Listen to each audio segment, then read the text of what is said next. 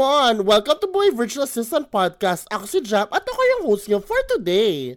Jam, paano mo na-handle yung mga multiple clients mo? Ano kung may apat plus plus kang clients? Pero, paano mo na-handle yun? Nakakaloka ka. Naku mga beshi, huwag na ka mag-panic here or fight this kung paano mo ma-handle ang multiple clients mo. Come on! Okay mga beshi, unang-una is to plan your schedule. Paano ka ba mag-plan your schedule effectively, no? There are four things to consider. Unang-una, kailangan gumamit ka ng scheduling tool na sobrang komportable ka. Ako, I use Google Calendar.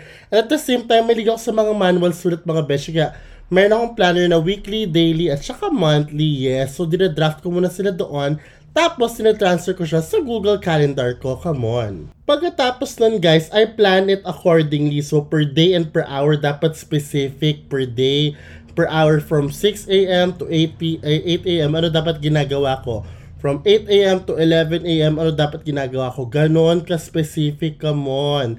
Tapos kailangan number 3 may color coding ka dyan sa calendar mo. Para pag madami ka ng projects or clients na handle alam mo na kung which is which, hindi ka ma-jumble-jumble. And lastly, dapat i-implement mo siya.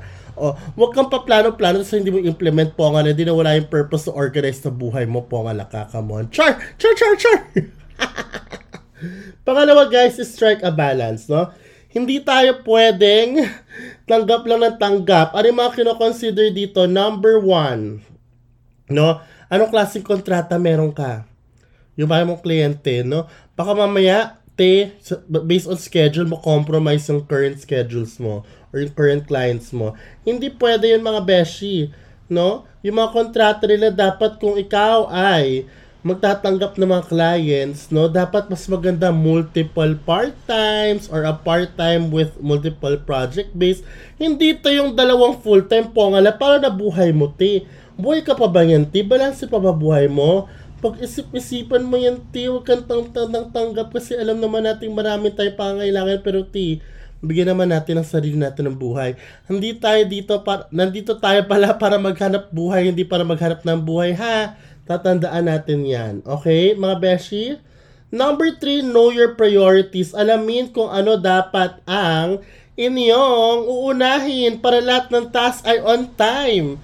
No, ano pa mga kinoconsider natin no unang-una, no unang-una, deadlines. 'Di ba? Alin sa mga tasks na meron ako among all my clients ang pinaka malapit ang deadline pangalawa. No, pangalawa mga beshi ko, 'di ba? Alin dito yung kailangan i-revise pa, no? Yung mga for revision kasi it will take time, no? Pagkagawa mo sa si kliyente magpapa-revise pa tapos it will take another hour, no? So you have to plan that as well. Next, alin dito? Okay, alin dito ang may pinakamabilis gawin or pinakamadali o yung pinakamabagal or pinakamahirap. Yun ang mga unahin mo, yung pinakamahirap at pinakamabagal, no, te? No, para alam mo yun, based on timeline pasok. ba diba? And lastly, of course, alin dito sa mga tasks na to magbibigay sa akin ng bonggang impact. Ayan ang uunahin natin mga beshi. That's how you know which one to prioritize. Okay, naintindihan nyo? Dako na tayo sa pang-apat mga beshi ko. Come on. Pero hinga muna tayo. Whew. Whew. Okay pa? Okay pa. Okay. Good, good, good. Number four, learn to say no. Itong isang bagay na hirap na hirap ang karamihan sa atin ang mag-no. Feeling kasi natin pag may opportunity, dapat grab right away. No. If it will compromise, okay, the quality of your current clients, say no anything that can compromise the quality of your current clients, no. Okay, no, no, no, no, no. Okay, learn to say no. Marami ka nga mga kliyente at proyekto, te, no? Kumita ka nga ng malaki doon, pero na-compromise iba, mawawalan at mawawalan ka ng kliyente, papangit din ang iyong image. Gusto ba yon? No. So, learn to say no. Walang masama mag-no. Okay, huwag kang tanggap ng tanggap te. Learn to say no.